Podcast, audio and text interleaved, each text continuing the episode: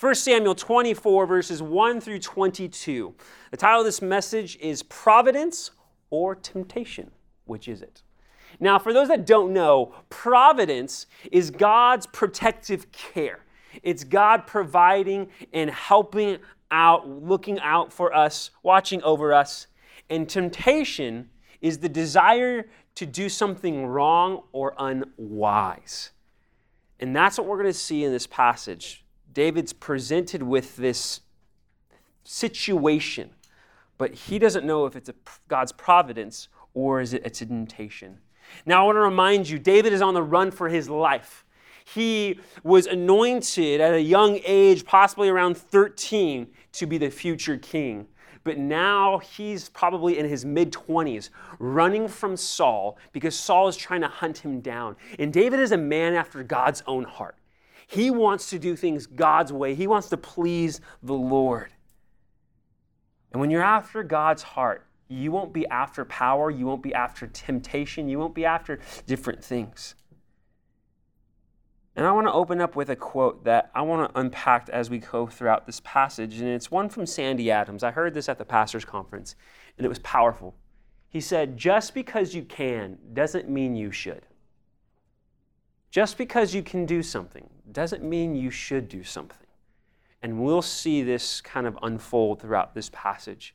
So it's broken down into three sections. Verses 1 through 7, we see David and Saul's encounter. David's been running from Saul this whole time, and now they encounter one another. But the way they encounter each other is very interesting. So let's look at verses 1 and 2. It says, Now it happened when Saul had returned from following the Philistines that it was told him, saying, Take note, David is in the wilderness of Engedi. Then Saul took 3,000 chosen men from all Israel and went to seek David and his men on the rocks of the wild goats. So here is the setting of the scene or the stage of what's taking place. And you can see on the map next to the Dead Sea, point number 13 here, is the place of Engedi that is actually an oasis on the west side of the Dead Sea. There is a waterfall there, there's many caves there, and it's very possible that David was familiar with this location because of his sheep and getting them water from time to time. And so this is what's taking place. Saul gets word that David's in this location and he gathers 3,000 men. Now, these are the top soldiers. These are Marines. These are Navy SEALs, the best of the best. And he goes, We're going to hunt this guy down. We are going to get him. And so they go to seek David. But look at verses 3 through 5. Verse 3 says, So he came to the sheepfolds by the road where there was a cave, and Saul went in to attend to his needs. David and his men were staying in the recesses of the cave. Then David's men said to him, This is the day of the Lord, which the Lord has said to you, Behold, I will deliver your enemy into your hand, that you may do to him as it seems good to you. And David rose secretly and cut off the corner of Saul's robe. Now it happened afterward that David's heart troubled him because he had cut Saul's robe. So here's what's taking place. David goes is hiding in this cave. In verse 3 it says Saul went to this cave and went to attend to his needs. Now, I'm curious. What do you guys think this means? That Paul, not Paul, that Saul went to attend to his needs. Kind of seems strange. What are you guys' thoughts? What do you think he's doing in the cave? Relieving himself. Relieving himself. You're correct. He's going to the bathroom, guys. And it's not just number one, it's number two. Now, this kind of seems strange and weird, right? But we all do it, okay? And Saul has to go to the bathroom. Now, I want you to picture this. Not him going to the bathroom, but I want you to think about this. Saul right now has to go use the restroom, and his guards are like, he says to his guards, Hey, you guys don't need to follow me. They're like, Whew, good, thanks. All right, we'll leave you for a little bit. We'll come back later. He goes into the cave to take care of his business. probably a shovel in his hand because back then you couldn't go to a restaurant to a toilet. You couldn't go to a porter potty. You had the wilderness and you had to dig a hole and take care of your business and bury it up. That's what the world was like back then. And so Saul goes into the cave. He relaxes, lets his guard down. And who's in this cave? But David and his mighty men are staying in this cave. One person said constipation was common in kings because of the rich food that they ate. Why is that important? Well, look at verse 4. Then the men of David said to him, This is the day which the Lord has said to you, Behold, I will deliver your enemy into your hand, that you may do to him as it seems good. And then at the end of verse 4, it says So David arose secretly and cut off the corner of Saul's robe. So Saul here probably couldn't hear David coming up behind him because it's possible he was constipated. We don't know. But it says his men said this to him. Verse 4 David's men carried on a spiritual debate about the will of God for David's life. Now, Picture David and his men being deep inside the cave, okay? And they have to whisper because they don't want to talk too loud because noise travels pretty fast in a cave, right? It echoes and it goes down. So his men are whispering. And they are whispering in the cave. They're saying, Hey, David. God has brought your enemy here to you in this exact cave so you can kill him. This is the perfect opportunity. Perfect opportunity to end all of our problems once and for all. Think about it. Think about all the odds. He could have gone to any cave, but he came to this cave. He's vulnerable right now, away from the men at the camp. This has to be the providence of God. So they're having this spiritual conversation, whispering it to each other. Is this God giving Saul into David's hand? Or is this a temptation? Which is it? See, people interpret events differently depending on what they have in their hearts. Sometimes people like to read into things like, oh, this is what it means. It's interesting. You should ask. Um, it's so cool to see all of your personalities. And each one of us see things differently. Some of you guys are creative, some of you are more analytical, you like math and all that stuff. Um, some of you all are different personalities. And each one of us, if I were to show you something, have a different take on it. We all read events differently. And David's men saw this event as an opportunity to take Saul out. They were foaming at the opportunity to get rid of Saul. Because think about it, they've been sleeping in caves. They don't have beds. They don't have like the food. They've been on the run for their lives. They're like, dude, this would all be over in a moment. We could kill him and we can go back to our lives. Everything will just be perfect. Have you guys ever thought about something good happening and then you think of all the ramifications? Like, oh, I could do this, and then you can do this, and then you can do this. And that's what these guys are thinking about. They're like, dude, if we take Saul out, we can go home. We can, David can take the throne, he can be the king, and establish the kingdom. All these things were going through their mind. David arose secretly and cut off the corner of Saul's robe. David had the chance to take the throne and to take the crown. But the real question is what is God doing in this situation? What is God doing by allowing Saul to go into this cave to relieve himself? And David and his men's being in this cave as well. Notice verse 5. Now it happened afterward that David, David troubled, his heart was troubled when he cut off the robe. That word trouble means to strike, smite, strike dead, or injure.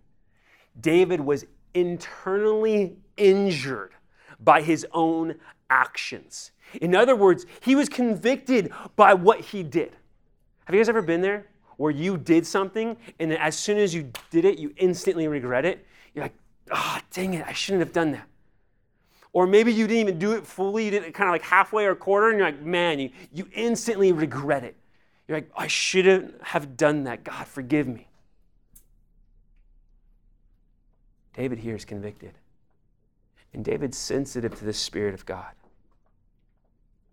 Why was David convicted? Why? What are the reasons this bothered and troubled David so much?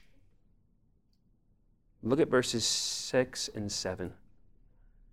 And he said to his men, The Lord forbid that I should do this thing to my master the Lord's anointed, to stretch out my hand against him, seeing he is the anointed of the Lord. So David restrained his servants with these words and did not allow them to rise against Saul. And Saul got up from the cave and went on his way. Verse 6, he said, The Lord forbid that I should do this thing to my master. See, if David were to kill Saul in this moment, it would be murder. Slaying an enemy on the battlefield is one thing. Attacking somebody out of self defense, if they attacked me and I responded, that's a completely different thing. But attacking somebody unarmed, defenseless, to assassinate a king, that's a quite a different thing. He calls him the Lord's anointed. He says, I will not stretch my hand out against him. He's the Lord's anointed. David's point was God is the one who chose him to be on the throne. It'll be God who chooses to take him down. I will not take that decision into my hands. God appointed him, so God has to be the one to dismantle him. I will not do that. I will not raise my hand against him. See, David never saw Saul as his enemy, even though Saul saw David as his enemy throwing spears at him over and over. Notice in verse 7 so David restrained his servants with these words. It seems that David had to get quite forceful here with his words in the Hebrew, using all of his authority. I like it, different translations how they put it. It says in the NIV, with these words, David sharply rebuked his men. The Hebrew actually reads, so David tore apart his men with these words. Now, picture this Saul is still in the cave. David and his men are now deep in the cave again, and he has part of Saul's robe that he's cut off. And they're arguing. There's this intense arguing, but whispering arguing. He's like, We will not, we will not, I repeat, we will not attack Saul. He's God's anointed. I will not let my hand against him. And there's this intense frustration because these men, I bet you some of these men had their swords drawn. They're like, yes, we're going to go home. Yes, things are going to change. We are not going to have to be on the run anymore. And they're, they're foaming at the mouth. They're like, let's do this. Yes. And David is going against 600 men. He's going against the majority. Was this providence or was this temptation? That's the question. Did God deliver Saul into David's hand or was David being tested? How did David discern between the two? How do you know? How do you know if, if, if it's God or if it's being kind of a test? I don't know if you've been there before, but you will be one day. See, David was supposed to be king. He was supposed to rule over Israel. Maybe this is how God was going to accomplish that. See, this is what they were struggling with the how. How are you going to do it, God? How are you going to take me from this shepherd's boy who slayed Goliath, who was in the palace but then got chased off by Saul with spears? How are you going to now bring me to the palace again? And make me king. How are you going to do this? And I think that's one of the biggest things that we struggle with. It was we struggle with God, how are you going to deliver me out of my sin? Lord, how are you going to use this situation? How are you going to use this tragedy? How, how, how? And we ask God how, and then we also ask Him why. Two people I know who ask God how are found in Luke chapter 1. An angel came to Zechariah when he was um, in the holies of holies and he saw this angel and basically said, Hey, you and your wife, you're going to have a son. His, his eyes got big and his mouth dropped. He's like, what? We're old. We're like in our 60s. We're old. We can't have kids. And they've been barren for most of their life. And Zacharias says to the angel, How are you going to do this? But he says it in unbelief. And he goes, To prove my point, you will be mute until he's born. And once he is born, then you shall utter what his name shall be.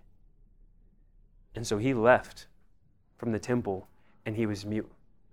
He couldn't say anything. And everyone knew he saw a vision, but they didn't know what it was. And so months go by until John the Baptist is born. And they were going to name him after Zechariah. He says, No, no, no.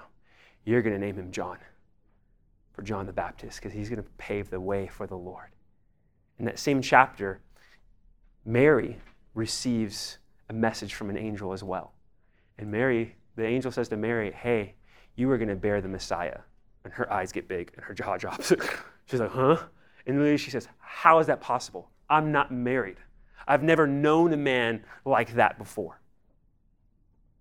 And he says, The Holy Spirit will come upon you and overshadow you. We struggle with the how. God, how is this possible? How are you going to do this? At this moment, and David could take the throne and the kingdom right now. But was that the right way? Was that God's way? One commentator said David's son, Jesus Christ, later on, faced the same test. Look at Matthew chapter 4, verses 6 or verses 8 through 9.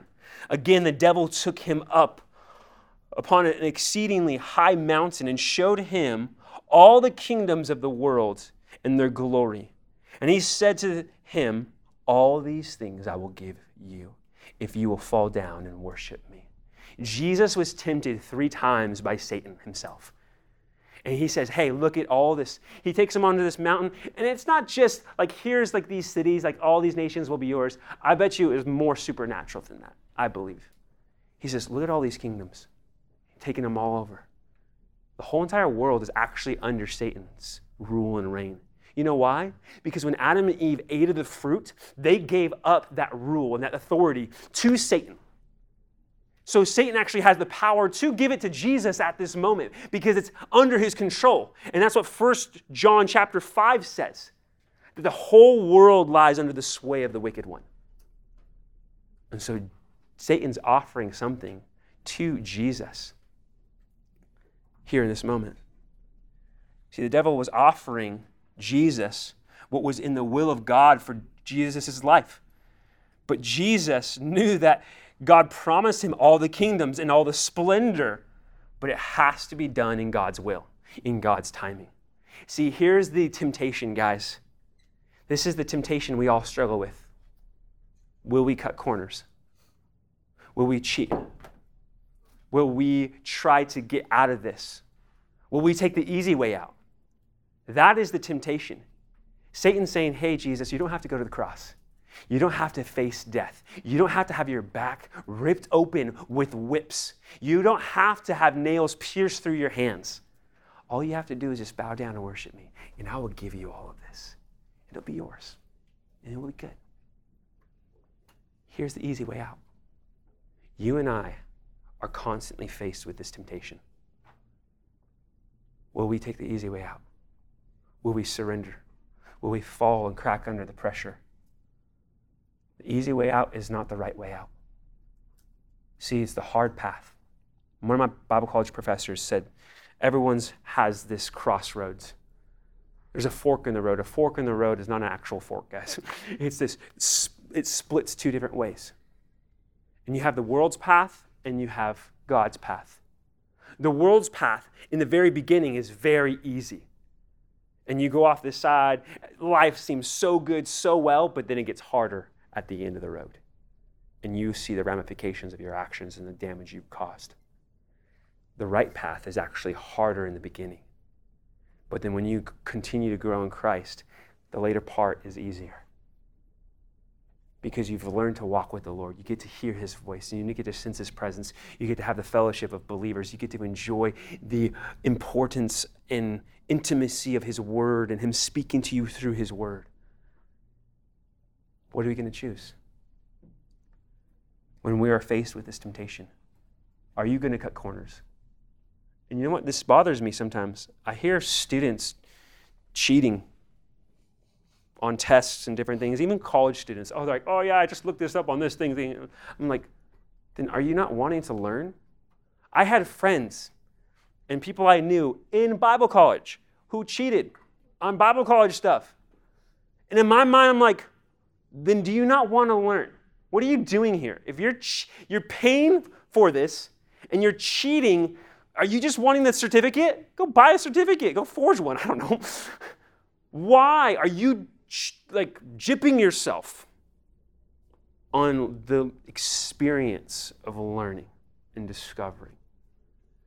Do the work because in the end, you will reap the benefits of it. But if you actually take the easy way out over and over and over and over, you're shooting yourself in the foot. You're damaging yourself. And I was homeschooled homeschool is the easiest thing to cheat, guys. Come on, let's be real. you can, you guys, I know your guys' generation, it's so easy to cheat. You just, everyone's using AI now, right? Just you allow AI to write your paper, but the funny thing is people will do it and then they'll copy and paste it, but they won't take out the, hey, the AI written this part, and they'll get failed. It's funny. Um, my sister's in a college, she works out of college, and students do that all the time. But it's because we want to take the easy way out. We want the shortcut. Don't take the shortcut, guys. Temptation. According to Genesis chapter 3, verse 6, the first temptation in the Bible, in Joshua chapter 7, verse 21, we see three things in common with temptations. These three seeing, desiring, and taking. Seeing, desiring, and taking. Eve, when she was tempted by the serpent, saw the fruit she desired it, and then she took it.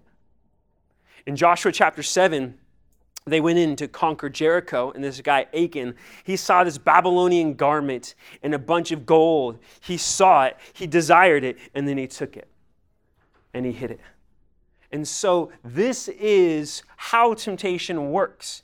Now, to be tempted is not a sin. When does it, in this process, become a sin? And actually from desiring and taking, somewhere in between there. Because even Jesus says, if you look at a woman with lust or a man with lust, it's as if you've committed adultery in your heart. If you are angry at somebody, it's as if you've committed murder in your heart. So it's somewhere between the desiring and the taking that it can become sin. Just because you are tempted does not mean you've actually sinned. Jesus has been tempted in every point, but passed it and didn't give in. He never sinned.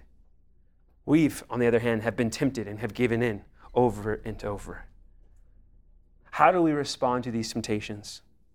Well, if you were to study Matthew chapter 4 when Jesus was tempted, you actually have several principles, truths in that passage that help us. And I'll point out a couple. Number one, resisting. By resisting the devil. James chapter 4 verse 7 says, "Therefore submit to God and resist the devil and he will flee from you." That's a promise, guys. When we submit to the Lord, submit to his word, submit to his will, submit to his way, we the devil will flee and as we resist the devil and put up our hands and say, "No, I'm not going to go in that direction," and go in the opposite direction towards the Lord, he will flee from us. Jesus had to do this 3 times, resisting the devil over and over and over we will have to constantly resist temptation over and over. And you have a promise. Every time there's a temptation, you have an exit sign. There's always a way out with every temptation. 1 Peter chapter 5 verses 8 through 9 says be sober be vigilant your adversary the devil walks about like a roaring lion seeking whom he may devour resist him steadfastly in the faith knowing that the same sufferings which are experienced by your brotherhood in the world.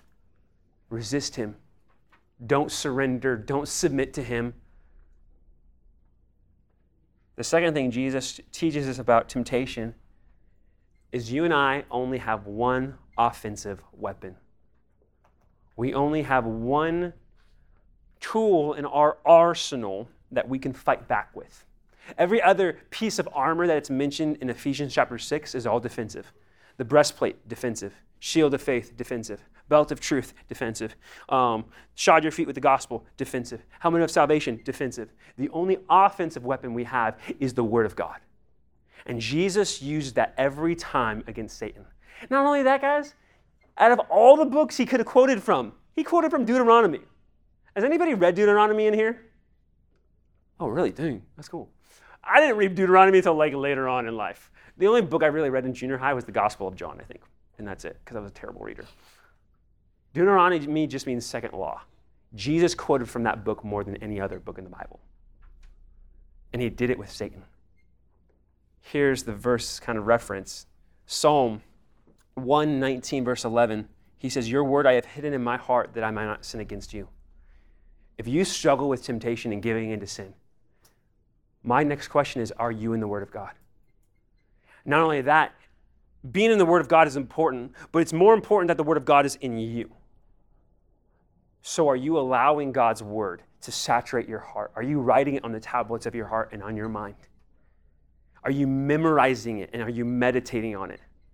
That way, when there's temptation, all of a sudden you can be like, whoosh, and you can block it with the Word of God. One of my favorite verses that actually, when I had you guys didn't know this, so this is some, this is not culture, but some history for you, I guess.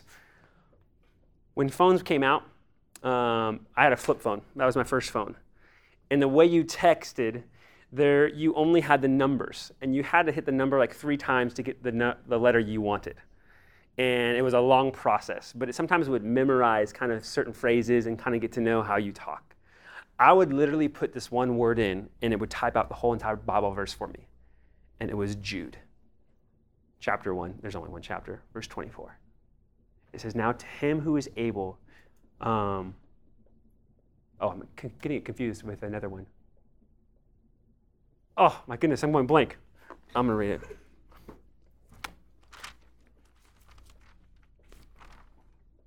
Says, Now to him who is able to keep you from stumbling and to present you faultless before the presence of his glory with exceeding joy. In other words, Jesus is the one that can keep me from sinning. He's the one that can keep me from stumbling. And I would send that verse to multiple people so much that my phone memorized it. You have the capacity and the power to memorize Scripture. You might be thinking, well, I have a bad memory. No, that's an excuse make it a point to saturate your heart and your mind with Scripture, and it will change and transform you. One thing that we learned from David as well in this passage is when you're actually truly seeking after God's own heart, you won't want anything else. You won't want the power. You won't want the glory. You won't want the position. You won't want the throne. You only want what the Lord wants. David resists and restrains his men with his words. Now, verses 8 through 15, we see David's speech. Before we read this section, I'm going to do something a little different. As I read through this section, I'm going to assign some of you guys things to look for as we go through this thing. So I need five volunteers. And if not, you'll be voluntold. So it's very simple. I'll go through these and then um, you guys can uh, help me out with this. The things that we want to look for is how does David refer to Saul? The second thing, how does David refer to himself? The third, how does David refer to the Lord? Number four, what does David's body language communicate? And number five, how many times does David say in one form or another, I will not kill you? Do I have any volunteers who would like to help me in this process? If not, I will choose. We got one. All right, you are going to do how does David refer to Saul? I need another person. Matthew. Thank you. You are going to do uh, how does David refer to himself, okay? That's what you're going to look for. Who else would like to help? You already raised your hand. Karis, um, you are going to do number three. How does David or he refer to the Lord, okay? So just look at how he refers to the Lord in that passage. Who else? Caleb, you will do what does David's body communicate, body language communicate? And number five, who got it? Come on, give me a volunteer. Anybody? It's not that hard. It's just really just listening and paying attention as we go through the text. All right, Giano. You will do how many times does David say, I will not kill you? Now, it doesn't say it that way, but look for those phrases, okay? So, now, just because they're looking for each one of these doesn't mean you can't help them out. So, I want all of us to be looking for these things as we read through David's speech, okay? And really paint the picture in your mind. I'm going to end at or start at verse 7 where it says, And Saul got up from the cave and went on his way, and David arose afterward and went out of the cave and called out to Saul, Saul, my Lord, the king. And Saul looked behind him. David stooped down with his face to the earth and bowed down. And David said to Saul, Why do you listen to the words of the men who say, Indeed, David seeks you harm? Look this day, your eyes have seen that the Lord delivered you today in my hand in the cave, and someone urged me to kill you, but my eyes spared you. And I said, I will not stretch out my hand against my Lord, for he is the Lord's anointed. Moreover, that's verse 11, my father see, my, see, moreover, my father see, yes, see the corner of your robe in my hand. For in that I cut off the corner of your robe and did not kill you, and see that there is neither evil nor rebellion in my hand, and I have not sinned against you. Yet you hunt my life to take it. Let the Lord judge between you and me, and let the Lord avenge me on you. But my hand shall not be against you. As the proverb of the ancients say, wickedness proceeds from wicked, the wicked. But my hand shall not be against you. After whom the king of Israel come after whom the king of Israel come out. Whom do you pursue? A dead dog, a flea? Verse 15. Therefore, let the Lord be judge and judge between you and me and see my uh, plead my case and deliver me out of your hand. Now, the first question, how does Saul or David refer to Saul? he refers to Saul as king and Lord's anointed. Is there anything else in that chapter he refers to Saul as? There's two more things, actually. He says, My Lord and Father. He calls him Father, Lord, King, and the Lord's anointed. Now, what do you think that communicates? Is communicating? Anybody? This is communicating that David highly respects Saul. This is how David thinks about Saul. He didn't have any evil thought. He says, You're the king. You're the Lord's anointed. You're actually even my father because he married his daughter, basically his father in law. He says, I don't have any ill feelings towards you. He respected him. Saul was never his enemy, and he meant these things. The second thing how does David refer to himself? Who did I give that to? That was Matthew, right? How does David refer to himself? Verse 14.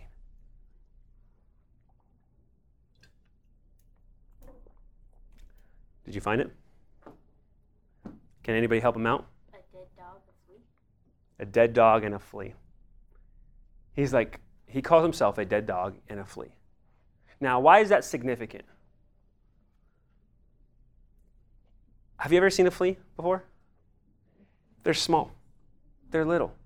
He says, You're going throughout all of Israel chasing a flea down. Something so small, something so insignificant, when you, as the king, have more important matters to deal with. He says, I'm a dead dog. Now, it's not that he viewed himself so lowly, but he was humble. He says, Why are you chasing me down? Someone that is not important, that is someone that is so small. Now, the third question How does David refer to the Lord? Who did I give that to? Karis.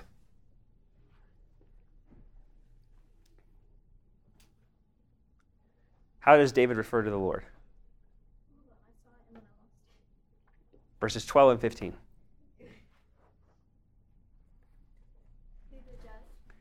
Judge, correct. So he says, You judge between me and Saul. Because there's no better judge than the Lord. He sees all the motives, he sees all the facts, he is not partial. He can tell you the correct verdict. And he also sees the Lord, he says, Let the Lord avenge, uh, let the Lord avenge me on you. So he says, Let the Lord take vengeance. He gives his case and his concern over to the Lord. And he's confident that God will bring vengeance on Saul for the way Saul has behaved and treated David. But David wasn't going to touch God's anointed. In verse 15, he refers to the Lord as my judge again. This is two times. Basically, David is trusting the Lord with the outcome. He says, My life is in God's hands, and he's confident that God would bring justice in his timing. He rather waits for God's gift than grab God's gift. And that's what we got to be careful because there's certain things that God wants to give us. He says, David, I want to give you the kingdom. I want to give you the throne, but not yet. And sometimes we grab at things that the Lord's telling us to wait for. As I was just even saying that in my head, a verse came to my mind, and I would exhort you, junior highers. A lot of you, junior highers, if you go to public school, a lot of public schoolers get in relationships. They start hooking up and hanging out, having boyfriends and girlfriends. The Song of Solomon says, Do not awaken love until it's time. So I would encourage you don't reach after things that the Lord does not want you to have right now. Wait for God's timing. His timing is perfect. But going back to him being the judge, Romans chapter 12, verse 19 says, David lived this out before it was even written. He says, Beloved, do not avenge yourselves, but rather give place to wrath. For it is written, Vengeance is mine, I will repay, says the Lord. He hands it over. He goes, I'm not going to take vengeance. God's going to do that for me. And he lived that out. Now, number four, what does David's body language communicate? Who did I give that to? That was you, Caleb. True. He bowed, showing that he was submissive. His face is to the ground. Now, we don't know how far Saul got out of the cave before David came. Maybe it was from here to that wall. Maybe it was from here 10 yards. We don't know. If it was close and David bowed within like 10 feet of him, Saul could have drawn his sword and killed David in that moment. He was submissive, he was humble, he was respectful. His body language communicated all of what he already said, which is powerful because there's been a rumor going around. All of Saul's men think David are, is evil, doing something bad. And those things are being dismantled by David's words and his body language. Last but not least, number five, how many times does David say, I will not kill you? Giano. About four is the correct answer. I wrote down five, but then I found one as I was reading through as well. Four times he says, I will not put my hand against you. I will not put my hand against you. I will not kill you. I will not do that. He's assuring Saul that he will not take his life. That's more than Saul deserved. That is behaving like a godly person. Because David is a man after God's own heart. But notice verse 11. I want to point something out. He says, Moreover, my father, see. Yes, see the corner of your robe in my hand. For in that which I cut off the corner of your robe did not kill you, Know and see that there is neither evil nor rebellion in my hand, that I may have not sinned against you. Yet you hunt down my life. David had no rebellion or evil in his heart. But check this out. Can you imagine what was the shock of Saul's face when David pulls out the corner of his robe? And all of a sudden Saul goes like this and pulls up his robe. He's like, oh, snap. He's not lying. He literally could have killed me because my robe has been cut off. He's shocked. But I wonder if in the very back of Saul's mind, the words ring through his brain that Samuel told him in the very beginning. If you guys remember back in 1 Samuel chapter 15, when Saul was being disobedient, and basically God said, The kingdom is no longer yours. It says, And Samuel turned to go away from Saul, and Saul seized him by the edge of his robe, and he tore it. So Saul said to him, The king has tore, the Lord has torn the kingdom of Israel from you today, and has given it to your neighbor, a neighbor of yours who is better than you. So get it? The torn robe, when Saul's trying to grab on, he's trying to hold something he cannot keep. And God says, I'm going to tear this away from you. And David says, Hey, I have your garment, I have your robe. By David cutting off the royal robe, David was declaring that the kingdom had been transferred to him. And Saul knew that. Now let's look at Saul's response in verses 16 through 22. Follow along with me if you guys would. I know you guys are tired, but sit up straight and we'll get through this. Verse 16 So it was when David had finished speaking these words to Saul that Saul says, Is that your voice, my son David? And Saul lifted up his voice and wept. And he said to David, You are more righteous than I, for you have rewarded me with good, whereas I have rewarded you with evil. And you have sworn, or you have shown me this day, how you have dealt with me. When the Lord delivered me into your hands, you did not kill me. For if a man finds his enemy, will he let him go away safely? Therefore, may the Lord reward you with good for you for what you have done to me this day. And I now know indeed that you shall surely be king, and that the kingdom of Israel shall be established in your hand. Therefore, swear to me uh, by the Lord that you will not cut off my descendants after me, and that you will not destroy my name from my father's house. So David swore to Saul, and Saul went home, and David and his men went up to the stronghold. What do you guys think about Saul's response? Do you think Saul is genuine, or is he being superficial in his response? What are you guys' thoughts?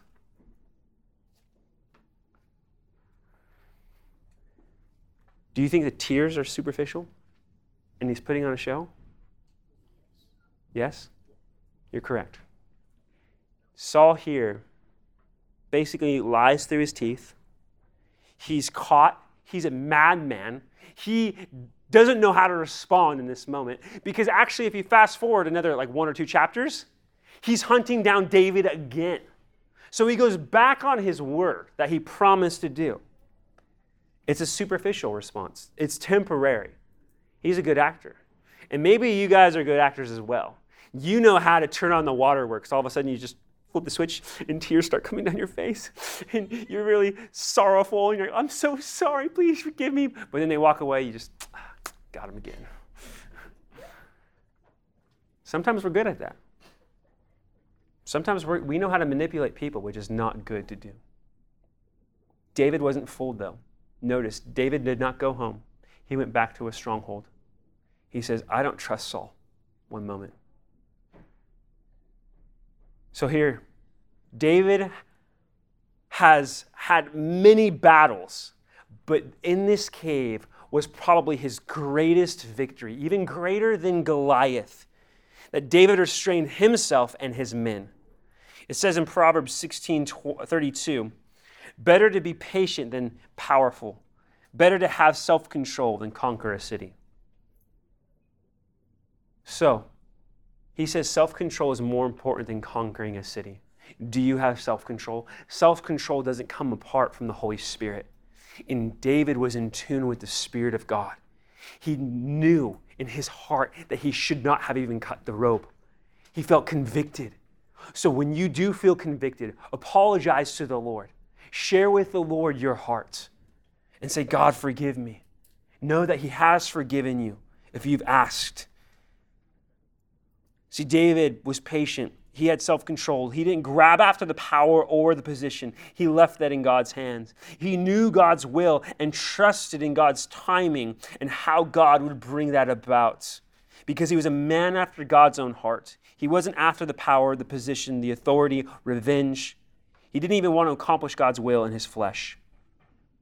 See, this is our problem, I think. Sometimes we know a little bit about God's will, but we don't know how to get to the other side and we try to do things in our flesh.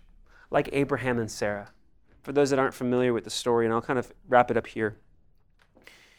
Abraham and Sarah were taken from Ur of the Chaldeans, and they're about 75 years old, to the promised land. And God says, I'm going to make a great nation out of you. And they're like, sweet, we believe it. But we have no kids. We've never had kids. How is this going to happen? And they're trusting God in the process. God's doing things, and they're relying on their own strength from time to time. But then all of a sudden, some time passes, and they're now like getting older and older, and they're like, dude, how is God going to do this? And all of a sudden, Sarah gets a light bulb. Ding! I got an idea. You know how when we went to Egypt to avoid that famine and we got a, a, a maidservant? You should sleep with my maidservant, get her pregnant, and maybe that's how God's going to bring about his promise in all of our descendants. And you know what Abraham does? He says, Sounds like a good plan. Let's go ahead with it. He doesn't even object. She gets pregnant. They have the kid. His name is Ishmael. And the Lord speaks to him and says, This is not my will. This is not how I will carry out my will. I do not acknowledge this son as being the promised son that I gave you. He will have a great nation from him, but not the nation that I promised and all the things that I've said to you. Because you try to accomplish this in your own flesh. And that's what we do. We take matters into our own hands and we try to do things in our own strength when we need to just stop trying, we need to just trust the Lord. Stop striving and abide. When we abide in Jesus and His Word, things will naturally happen. Your thoughts will naturally change. You will be transformed by the inside out. Sarah and Abraham learned this hard lesson. They tried to accomplish God's will in their flesh. David resisted that temptation. Imagine if David were actually to take Saul, slice off his head like he did with Goliath, and come out with the head. Who knows? Maybe somebody might have done the same thing to David later on and execute him in the same way. You, you, what you sow is what you're going to reap. And what David is sowing right now is seeds of righteousness. He's behaving like a king. And you know what God is saying?